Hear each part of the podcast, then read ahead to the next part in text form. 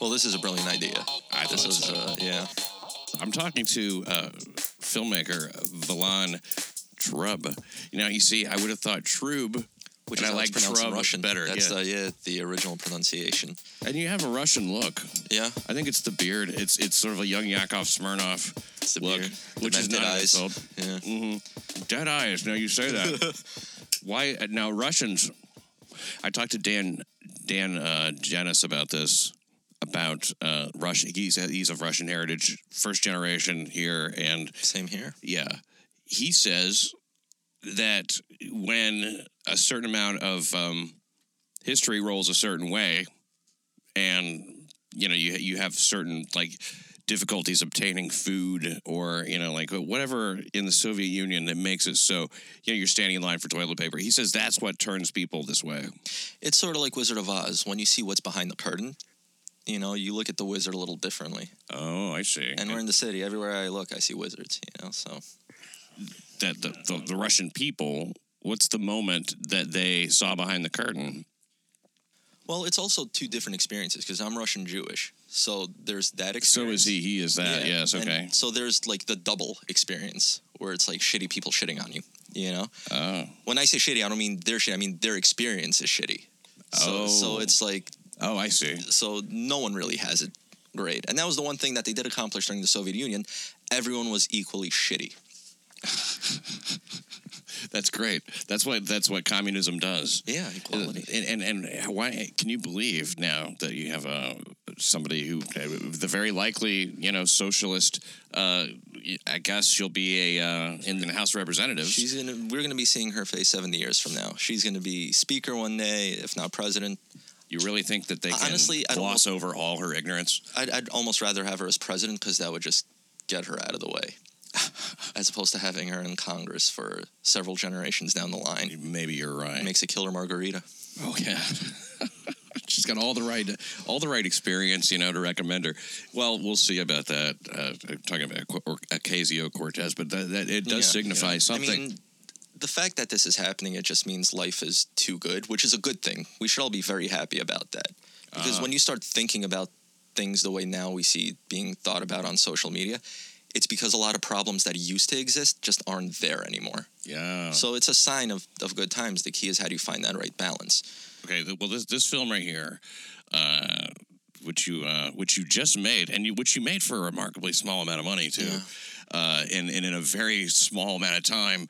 Which is, uh, did you wrap it up so quickly, just out of a, a sense of like personal challenge or something, or, or did you do it? Was it a necessity, or No, I'm not here to prove anything. Uh, I was working at a company at the time, and I I made another movie, uh, which was the first movie. It, it took a long time to make. Also, no money, whatever I had in my pocket. And I decided once that came out, I felt I can do much better. So I didn't want to waste a lot of time. So I, I didn't have much time to take off of work at the time. So I took a week off, and I knew that's how much I had to make the movie. And my wife was uh, eight months pregnant at the time, seven, eight months pregnant. and so now you're a you're a father. Yeah, so there was a lot going on. Uh, uh, during the making of the Dirty Kind, she Yeah. was- okay, so you must be uh, you you must have a very very young baby at home. Yes, a year and a half. How about that? My God, that's Yeah. uh, you want to talk about dead eyes? That'll give it to you. the Dirty Kind, Yeah. uh, screened at the historic Midway Movie Theater in Queens, August sixth, and it's also going to be part of the new filmmakers uh, series, uh, Manhattan's Lower East Side. That's in September, September twenty sixth. Is is there any other way people who can't make it to the uh, anthology film archives on the Lower East Side? As part of the new filmmakers series, and to see that, uh, is there any other way they, that they can see this movie? well, if you're not available between 8 and 8.05 on September 26th, uh, we are planning for future screenings in other cities, and then eventually we'll, we'll do something wide, uh, either limited theatrical or I, I'm totally against DVDs. I, I want to go streaming. Uh huh. I 'Cause think we've, we've had offers smart. for distribution, and a lot of the offers are DVDs on BestBuy.com and and Amazon. But you know, I started thinking to myself, do I know anyone who still buys DVDs? Especially of like indie movies, they might buy it. All right, you know, 2001 came out again with a bunch of special documentaries right? Yeah. attached. But you know, an indie movie, besides your parents and you know a few friends you can wrangle in, no one's really going to be buying So it. you happen to So- be at a truck stop. Maybe somebody will buy it 25 years from now in a bundle. It's it's a great point because I mean you as well know. Would you rather have more people see your work or make a little bit more money and have far fewer, if anyone, see your work? I've Yeah. obviously chosen the first one. and by the way, if you do want to support uh, New York City Crime Report on Patreon, go to patreon.com slash Pat Dixon NYC. We'd love to have you there.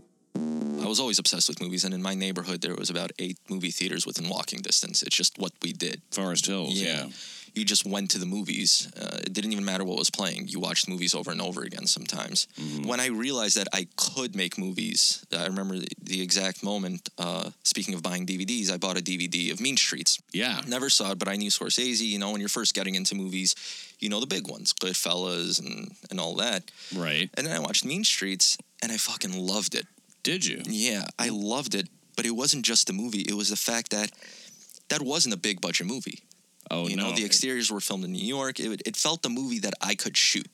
It felt like if I just had a camera, I could go to certain neighborhood spots. I could get people from the neighborhood. Yeah. And it showed me that, you know, I, I don't have to have this budget because here was this big Hollywood director who, you know, gets these crazy budgets to make movies, but he made this movie.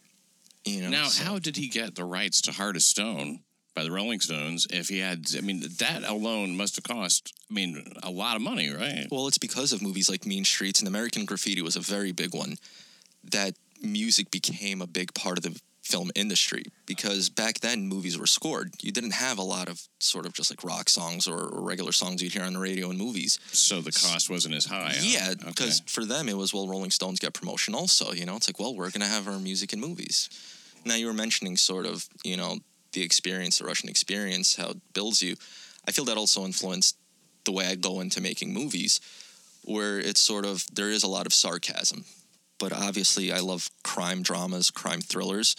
Uh, but the more movies I watch, I realize that genres aren't just like crime thriller. It's more about the type of movie, and I love the movies where it's more about the characters. It's more about the story. Like we were talking earlier about mysteries and why I'm not a huge fan of mysteries. Right. And that's because for the most part, you watch a mystery, it's all about that big twist at the end. And once you know that twist, I feel a lot of those movies aren't built in a way where you can rewatch them and still enjoy them the same way, where they're sort of built just for that, you know, final payoff. It would have to be one of those twists, one of those Keyser Soze twists that redefines the whole movie, and then you, you, You might just- feel compelled yeah. to watch it again. where- but, but even- usually it's not that. Yeah, but even Usual Suspects, the characters are so great. it's sort of like, you know, Little House on the Prairie with criminals, where the movie is not about Keyser Soze. The movie is about the relationship of all the criminals. Uh, what's what's your favorite New York City movie? I mean, Raging Bull is definitely a big one. Uh, and it's, again, like I said, I'm drawn to a lot of the, the crime stuff. And that's a boxing movie, but it's about the criminal underworld of Yeah. New York and what drove the boxing world. And the reason why I love it is because New York is such an immigrant city where you have these little clusters. And what happens is these clusters develop their own cultures. And it's not even, you know, the world, the Italian world you saw in Raging Bull, that's not Italy. That's the Bronx, circa whatever it was, the 40s, the 50s. Mm-hmm. So to see how they sort of created their own government, their own laws, their own sort of police force, I just find it so fascinating. Yeah, they sort of their own customs, maybe Yeah. based on the old customs, but Yeah. an update. And then what ends up happening is you have people shot in the middle of Broadway.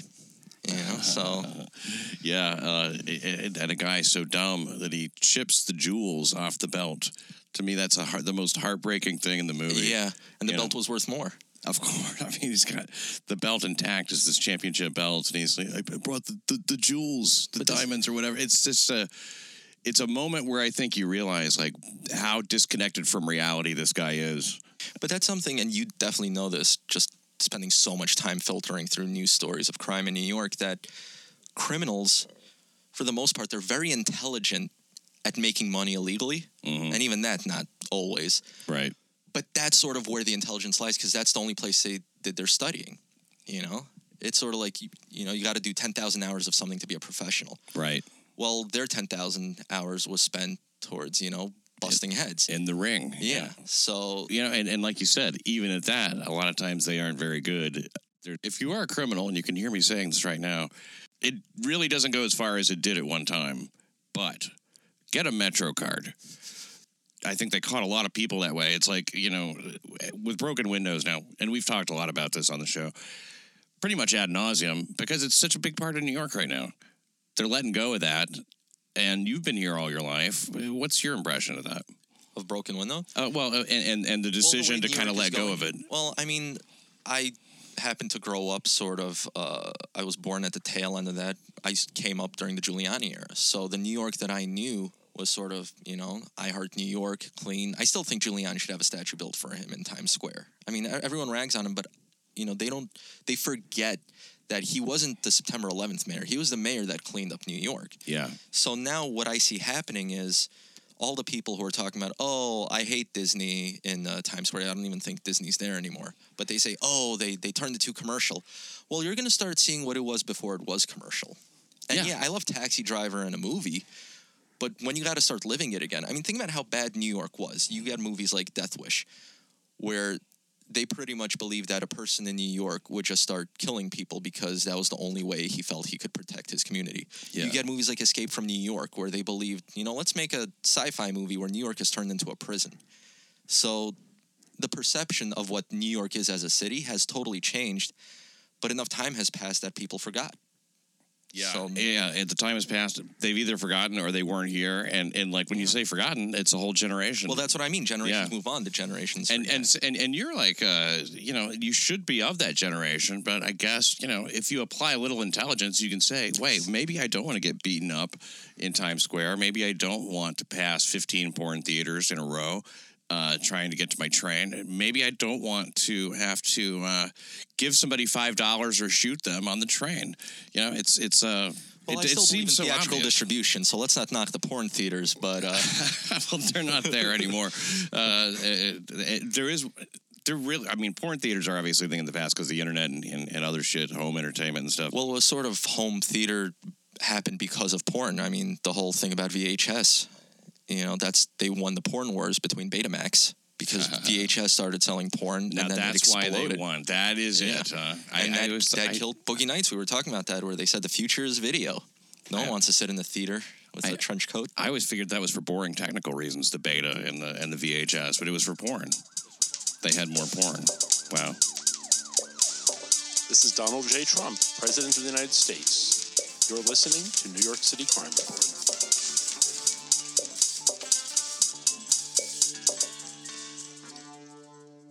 Dixon. Hey, you ever notice how this podcast, New York City Crime Report, never has any ads? You know why? Because I think it shits up a show. So, if you want to make up for what the ads don't bring in, go to patreon.com slash Pat Dixon NYC and throw me $3 a month. Three. Three bucks, five bucks even. A little bit, but it really goes a long way.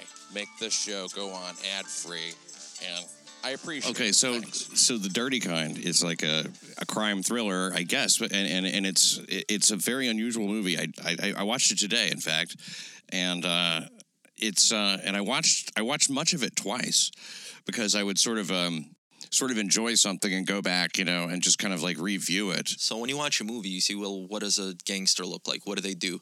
You owe me money, I'm going to break your fucking thumbs.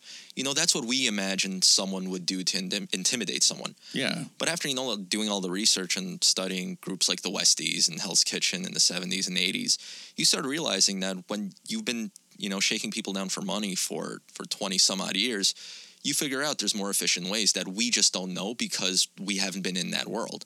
uh huh. And uh, one of the, an example of that would would be um, the scene where he's not shaking a guy down for money. Uh, exactly, He's trying to intimidate He's him. yeah. intimidating him, uh, intimidating our hero. The uh, uh, that would be Raymond, uh, our uh, uh, private eye, and a young private eye who's in the early stages of learning himself. So he's uh, sort of outmatched in terms of experience with these guys, and he is. Basically, uh, I guess jizzed on would be a fair enough way to put it. And Yeah. so they would actually, and this is taken from an actual story, an actual Yeah. guy masturbating on a guy Yeah. in order to, uh, I guess, Yeah. intimidate. Now, it, it, I guess that that's pretty Well, intimidating. when I read it, I mean, it's like you said, you do a double take. You go back and you reread it just to make sure what you read was actually what you read. yeah. And in my mind, all I kept thinking was, I would never have thought of that. And that's why immediately I'm like, I have to put this in the movie because I never would have thought of it, you know? And when you're showing someone a world, you want to show them something new, something they haven't seen. Yes, and And this is the world. and that, and that this is something that we have not seen. I mean, the book didn't say whether the guy got his money or not, so I don't know if it was effective, but Well, yeah, Uh, you figure what's it kind of yeah, it does put it in your mind what's next, and I was not able to stop that from happening.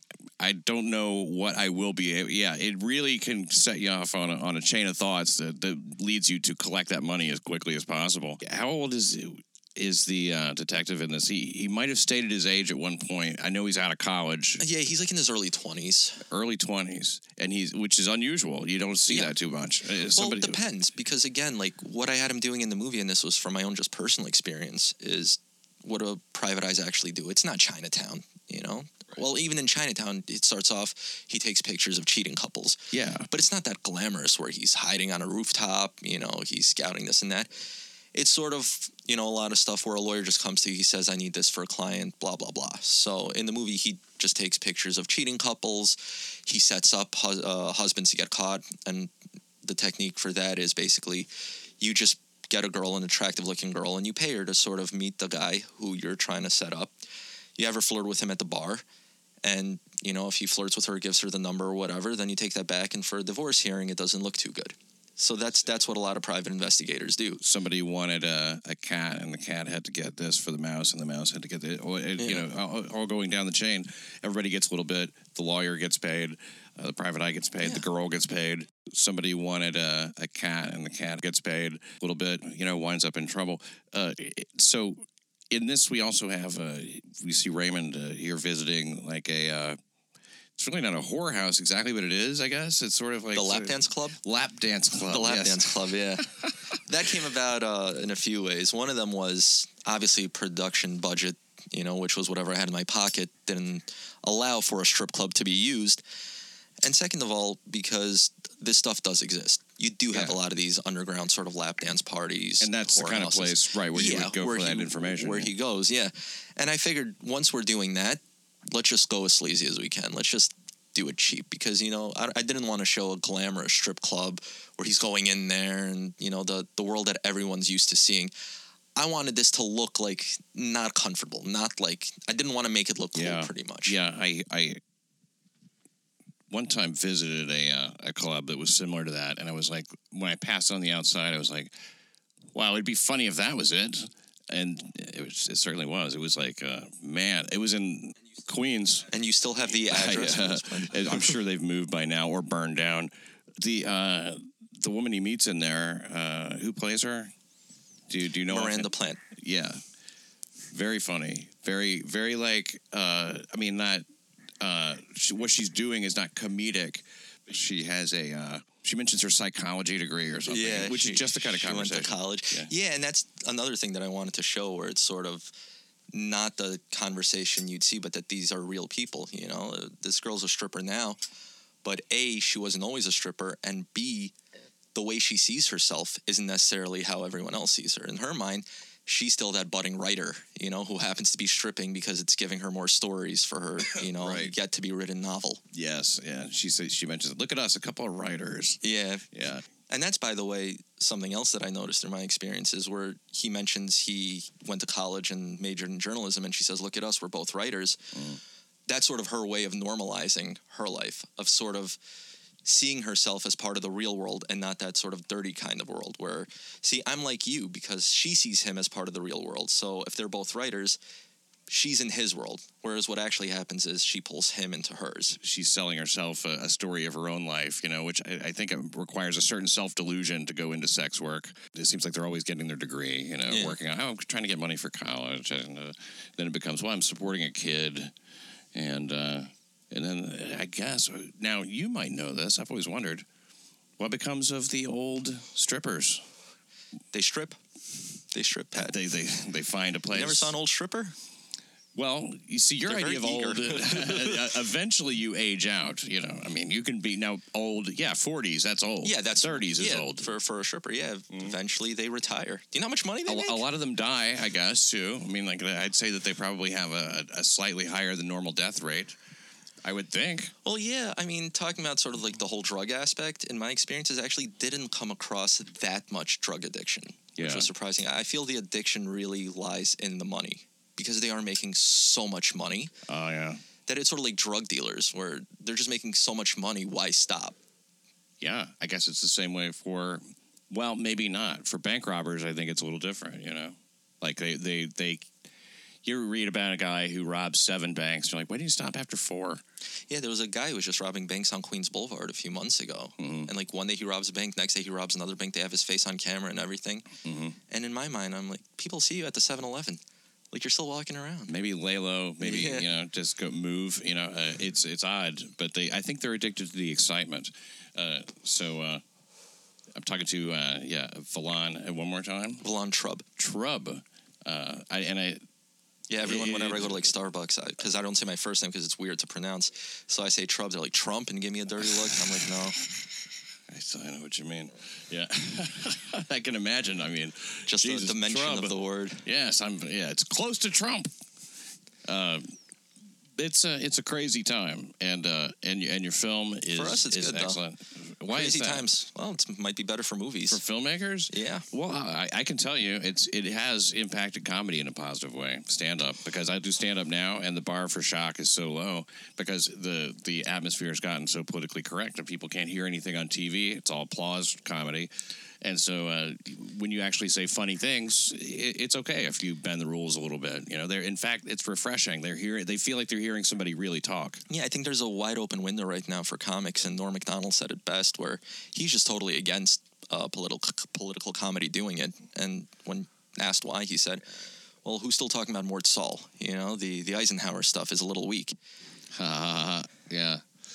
Yeah, uh, it's but but political correctness. I mean, you know, Yeah. uh, only being able to say things. Uh, you know, like like if I use the word faggot on stage, uh, which I don't have it written into any of my material or anything, but occasionally somebody will say something, and, and you have to refer to them as a faggot in order to, you know, win the crowd, make sure they know who's in charge, and uh, Well, and, and they laugh. Every people laugh so hard at it now, and it used to that it's it's just, it wasn't that big of a deal before. There used to be an unwritten rule whenever I'd go to a comedy club that whatever was said there was accepted as sort of like a joke. It's like what happens in Vegas stays in Vegas. Yeah.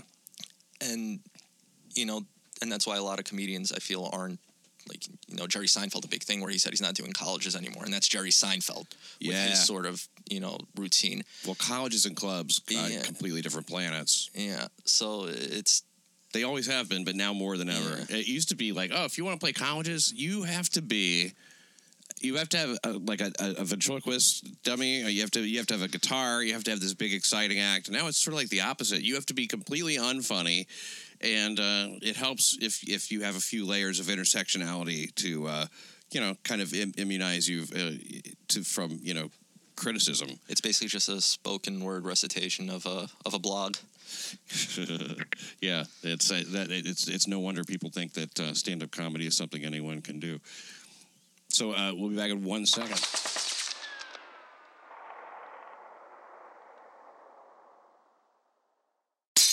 Vilan Trub is my guest. Hey, Vilan, uh, and yeah, uh, it makes I- for such good comments on the YouTube page.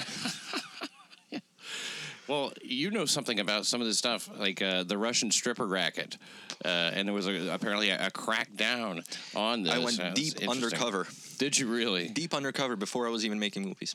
Yeah. Uh, tell, tell me about that. And the, it looks like the mafia uh, teamed up with the Russian mafia. They were smuggling Eastern European Yeah. uh, ladies into New York to work as strippers. I, I would imagine that's uh, just human trafficking. It's well, gotta, I mean, I didn't come across situations where it's women in like shipping containers being brought to to the yards. Uh, Right, yeah. I mean, my first sort of experience, I was in my early twenties, and I was working with a bunch of producers. We were doing stuff for Fifty Cent, making movies. I was very excited. You know, I feel like I felt like I'm in this world. yeah. And one night we all go out to a movie, and then after the movie, they say, "All right, you're coming with us." I'm like, you know, I'm in my early twenties, literally game for anything Well, yeah. we go to a strip club, but it, it's not like like I mentioned. There's glamorous strip clubs.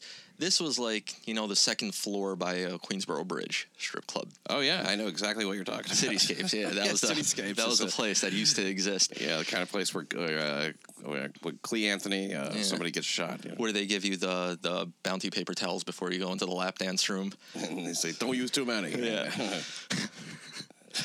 So uh, that's sort of how I got brought into that world and started meeting all those people. And because you know I speak Russian, my parents are from the Soviet Union. A lot of these dancers are Russian, and they got so excited that I speak Russian. So I sort of just became friends with a lot of them. And the people I was with, uh, one of the producers actually ended up marrying one of the strippers, and I went to the stripper wedding, which was a phenomenal experience. I recommend it to anyone. So wait, now once she married a big time producer, she remained a stripper.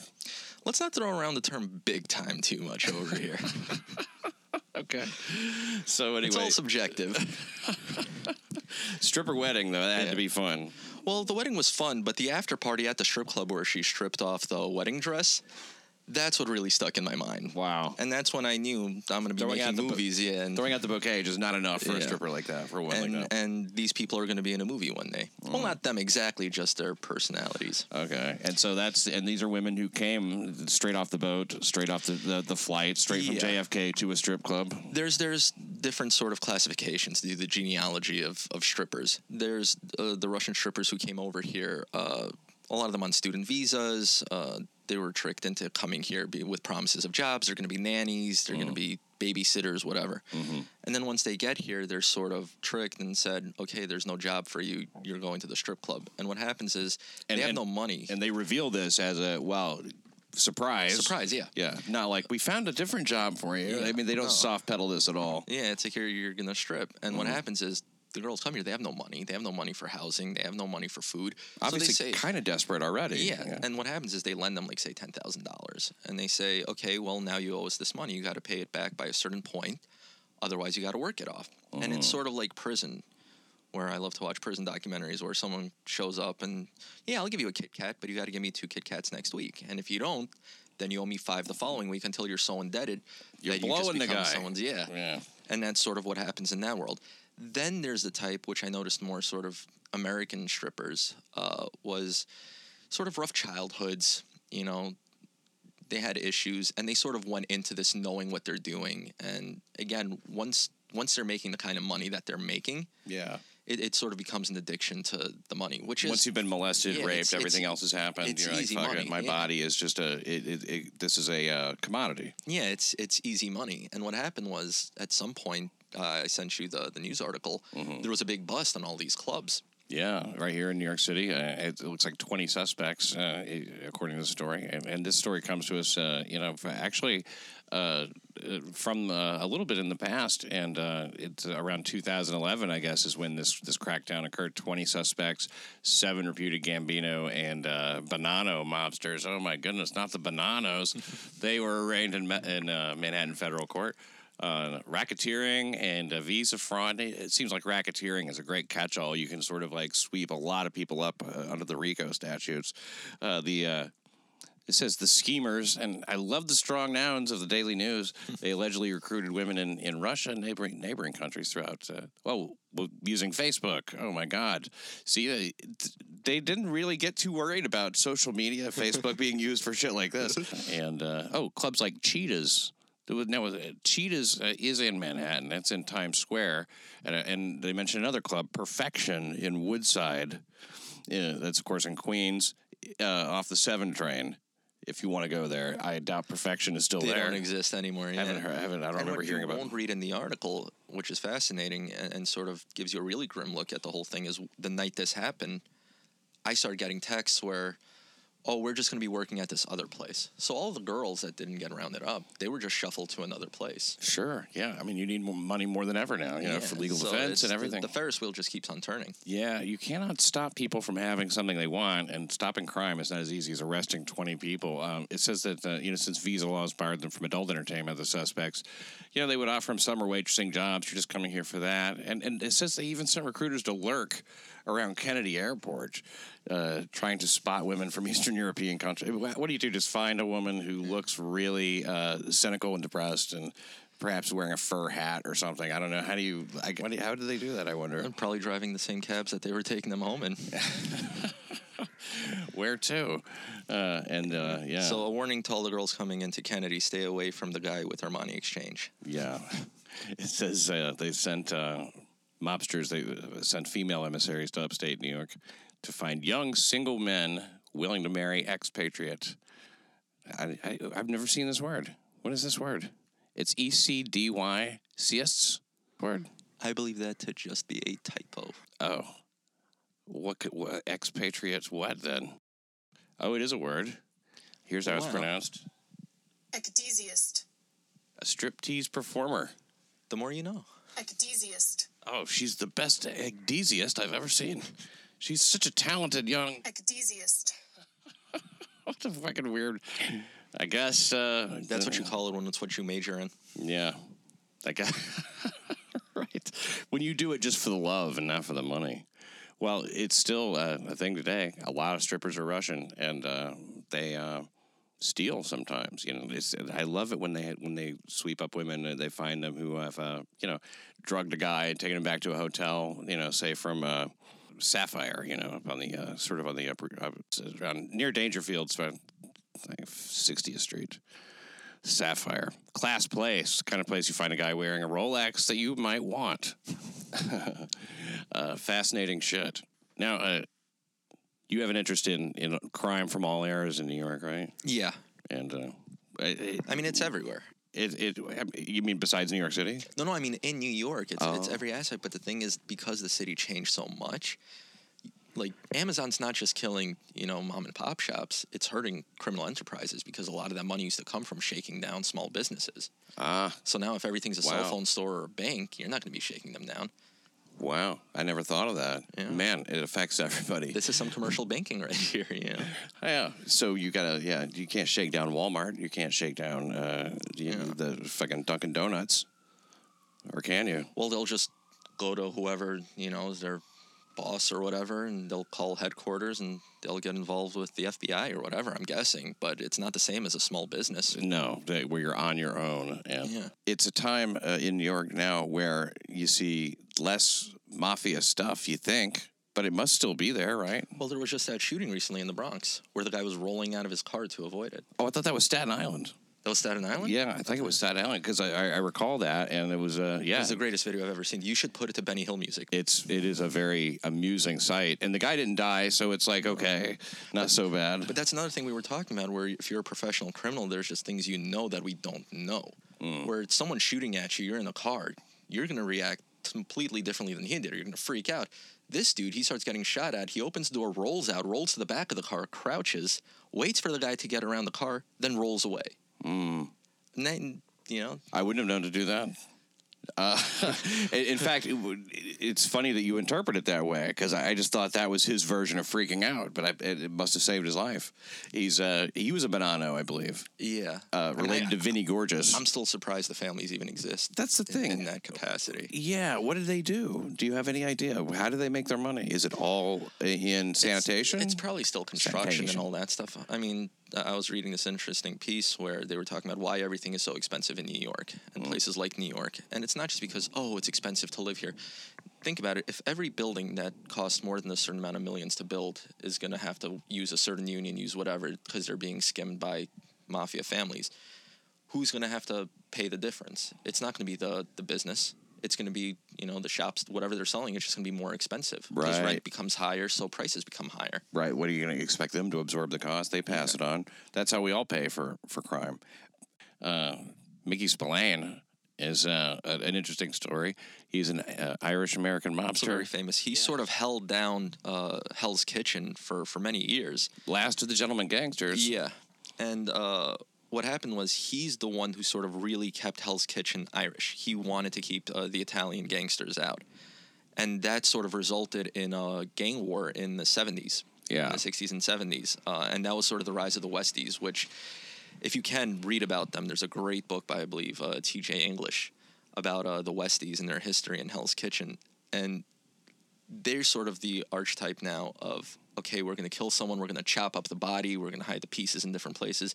They were just incredibly vicious and used at one point as a hit squad for uh, the mobsters, Yeah. the Italian mob. Now, what, what's a gentleman gangster? Is this the guy who, I guess you would say, uh, you know, sort of acknowledges people uh, and, and who are just regular people He's and more gives back to the business and community? understands that blood is bad for business. Uh, and and what happened was when Jimmy Coonan came up and Mickey Featherstone, it turned into the Wild West. yeah. And of course, when stuff like that's happened, that's when you start getting crackdowns. and he had nothing to lose. The uh, Coonan, I guess, uh, they had less to lose. Jimmy C. And and I mean, or he like more since, of a sociopath. Who knows? I mean, I, I don't know their psychology, but uh, I just try. just I a just try, a Pat. just a tougher sort of branded dude, maybe. Yeah. Uh, they uh, murdered him essentially outside his home. Yeah, Uh, uh, he was murdered, and now is sort of so. What happened was the the straw that broke the camel's back was the development of the Jacob Javits Center on the west side, and the mafia wanted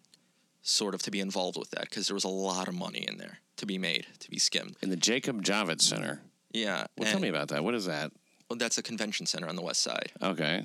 And, And- so they and and so the mob would control this. Well, what they want to do is when it was being built, you know, the con- contractors, the everything. When, whenever you're Oh, building the- a building, the yeah, building of it, I construction see. it, yeah. Okay, not the and running of it. Yeah, but then the running of it also the build, the, whoever works there, the management and all that stuff. Ah. The same thing sort of happened with Madison Square Garden.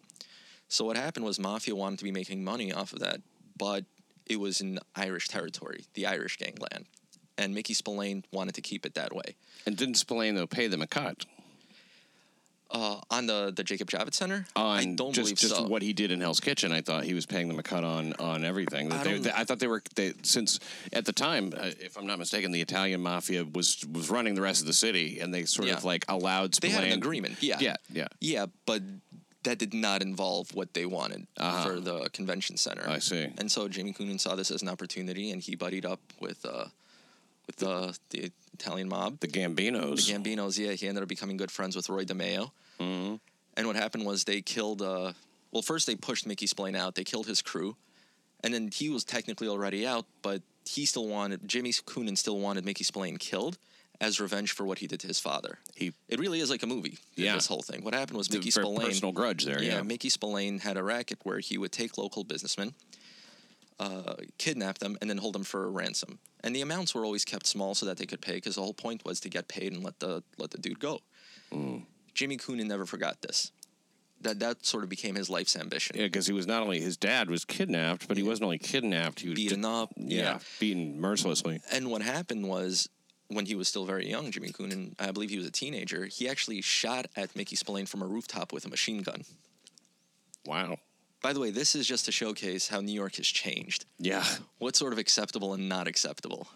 Yeah. That that mm-hmm. would not happen today. If this happened now, it'd be pandemonium. Well, you know, hopefully it doesn't go the way of London and start saying like we need to buy back knives. Why would you need a sharp knife? Yeah, it's really a funny thing.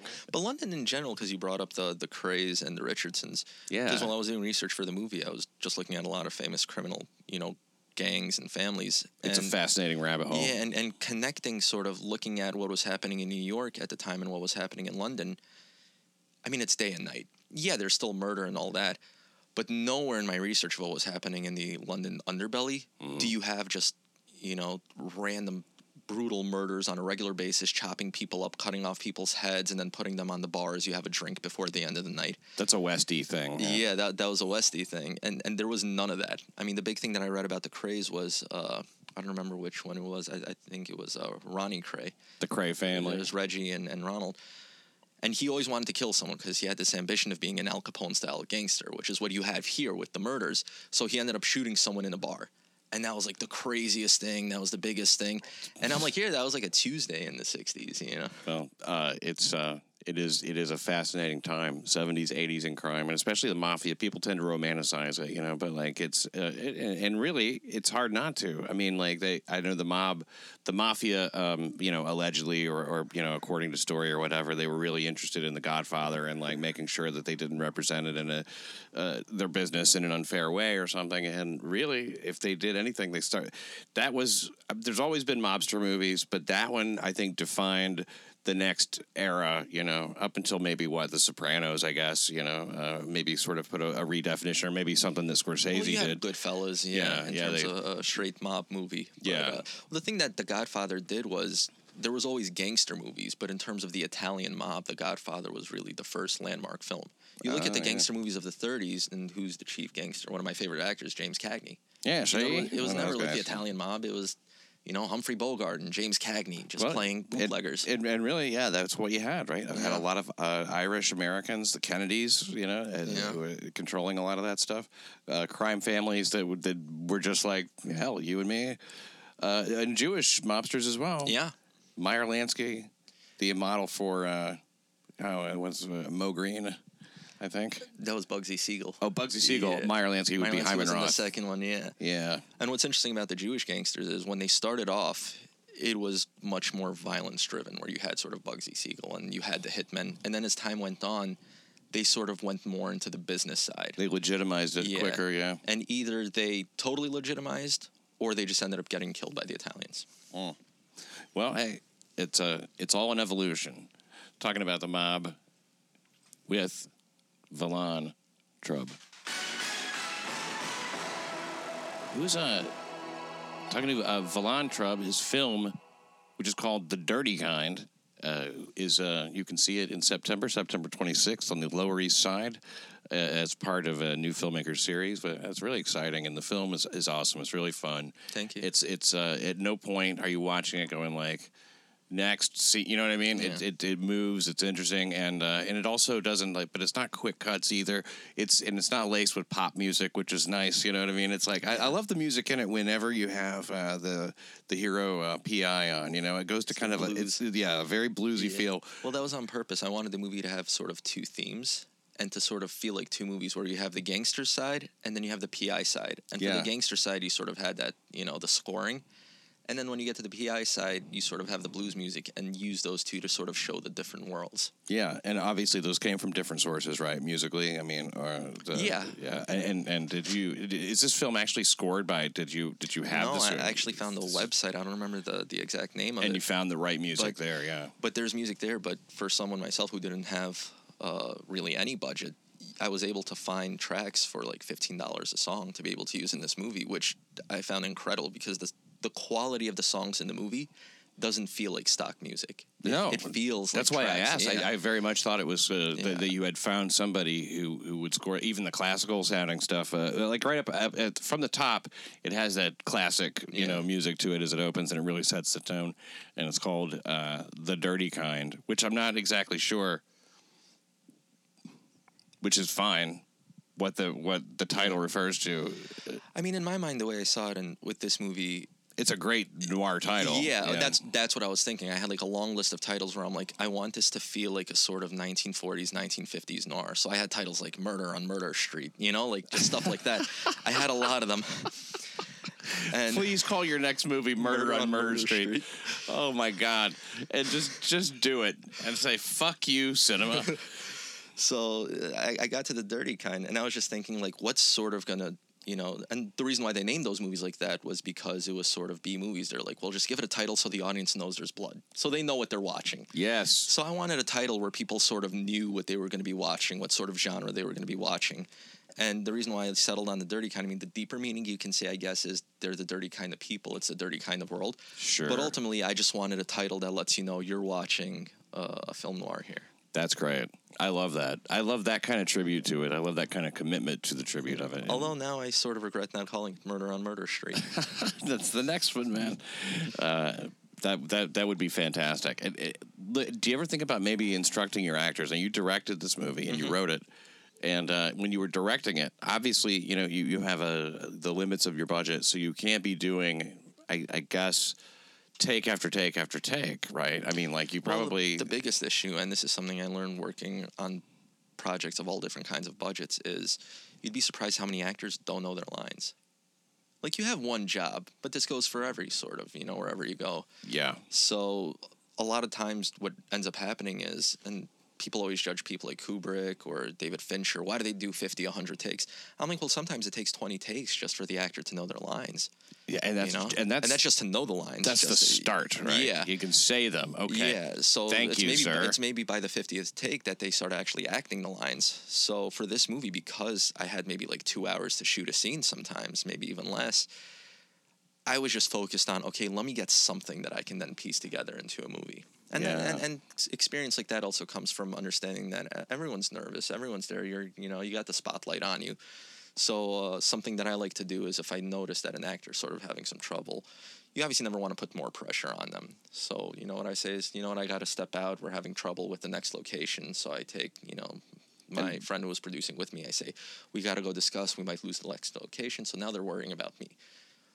Then I come to another actor. I say, why don't you just run lines with him for five, ten minutes? yeah. And then I leave. And then when I come back, things are much more settled. You know, they're not thinking about themselves. They were running the lines, and then we can sort of go on with it. Interesting. It seems like there's a division in the cast too. The the, the people who are representing I guess, more ostensibly kind of like what you would call the good, Mm-hmm. you know, s- team versus like the the experienced, older, grizzled. Uh, now, I, I the guy's name uh, escapes me. You watch a movie once, and there's a lot of first names, but the character who uh, is, uh, you know, kind of like the instigating, uh, you know, baddie. Uh, you know, the the one who is uh, connected, not the one who goes to see the state senator at the beginning, but his the guy The he one who goes he owes to. money to. Exactly. Yeah. Uh, yeah, that guy is extraordinary. That yeah, that was uh, Mickey Mickey uh, McElroy Yeah. in the movie. Yeah, Yeah. That character in general, uh, there's there's something that I wanted to do with that where.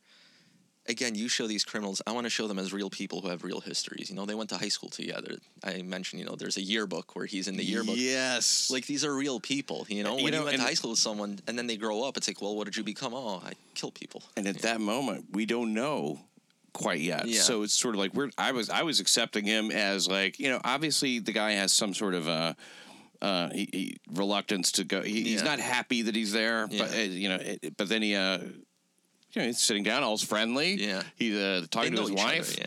yeah, and then uh, the moment uh, she's out of the room, he uh, he just takes on it. I was shocked at the change. Yeah. that that he comes that he, when he when he turns to to speak with the guy privately. But that's how these these sort of criminals are, and that's what I think a lot of gangster movies do well. Where especially Scorsese, who does a lot of gangster stuff, where a character can be incredibly charming, and then the next minute you realize they're fucking psychopaths. I mean, Yeah. Joe Pesci and Goodfellas. That Ah. whole, you know, Yeah. am I a clown here to amuse you? Heat the as well. transition, yeah, the the Not transition. Heat. I'm sorry, Casino. Casino, yeah, the Yeah. transition of that scene is sort of like, you know, I wanted to be at that bar. I wanted to be there hanging out with you guys, laughing, drinking, you're having a great time. And then you realize that any split second, everything can change because these people live in the world where violence is not off the table Right. with anyone. Yeah, and he's putting them on at first, you know, Yeah. but then the guy comes over with the bill. Yeah. But why does he believe him so much? Holy sh! Of course, yeah. He believes him because he knows. exactly. It's like I, I know how you are, and finally, uh, come on, man. So, uh, the the movie is called The Dirty Kind. Would he be a fixer? Is that what that guy is, or is he? Uh, he's the guy connected, in the obviously. very beginning of the movie? Yeah, the guy who comes and sits in the owes- truck. Yeah, he owes Mickey money. Obviously, he says, you know, you fuck over He your owes friend. Mickey money, Yeah, he and- says you fucked over your friend, blah, blah, blah. But why is he the one who gets contacted? I mean, like, he, Well, what's he his says role? in the phone conversation, in the very beginning, he says that guy you wanted to talk to. Yeah, well, now I'm saying call him. So obviously, this is like a last resort. Okay. Because in the beginning of the movie, he's sort of waiting for someone to show up who probably would, you know, help the situation, Yeah, but he but doesn't. that doesn't show up. But but uh, so but but but again, like what he seems a little bit less uh, interested in the violence, and he, Yeah. he's, he's he's somebody who He's an ancillary guy. He's just friends with this guy. He's in that world. He's maybe someone who, who you know, through knowing Mickey was able to get a job at, Okay. a, at sort of working at a convention center. And he just gives him like, you know, a certain percentage Okay. of, his, of his pay. now I see. Okay, yeah. So he and he, and that's very much how he seems. And uh, And again, this was all sort of like right Shocking. out of the Westies. oh, okay. Yeah, Shocking, it's by the way. This the, the the development towards the very end. Where we where we do see you know some violence, uh, we don't see it. We, we, it does occur. We see some of it, but like uh, some of the things that, wow, not expected at all. Just Yeah. a really ugly situation, much uglier than you're really prepared for. Yeah, and that's sort of that world where it's it's not just about oh no women no children. Yeah, it's no women no children when business goes according to plan. But you know everyone has a bad day at the office. Yeah. You know you have a bad day at the office, you bomb. They have a bad day at the office. Oops, now we got to kill everyone. Yeah. You know, so it's I wonder what that's like. I mean, to bomb. uh, uh, talking to Vilan Trub, he is the maker of The Dirty Kind. And uh, when you get an opportunity to see it, see it. It's very interesting and fun.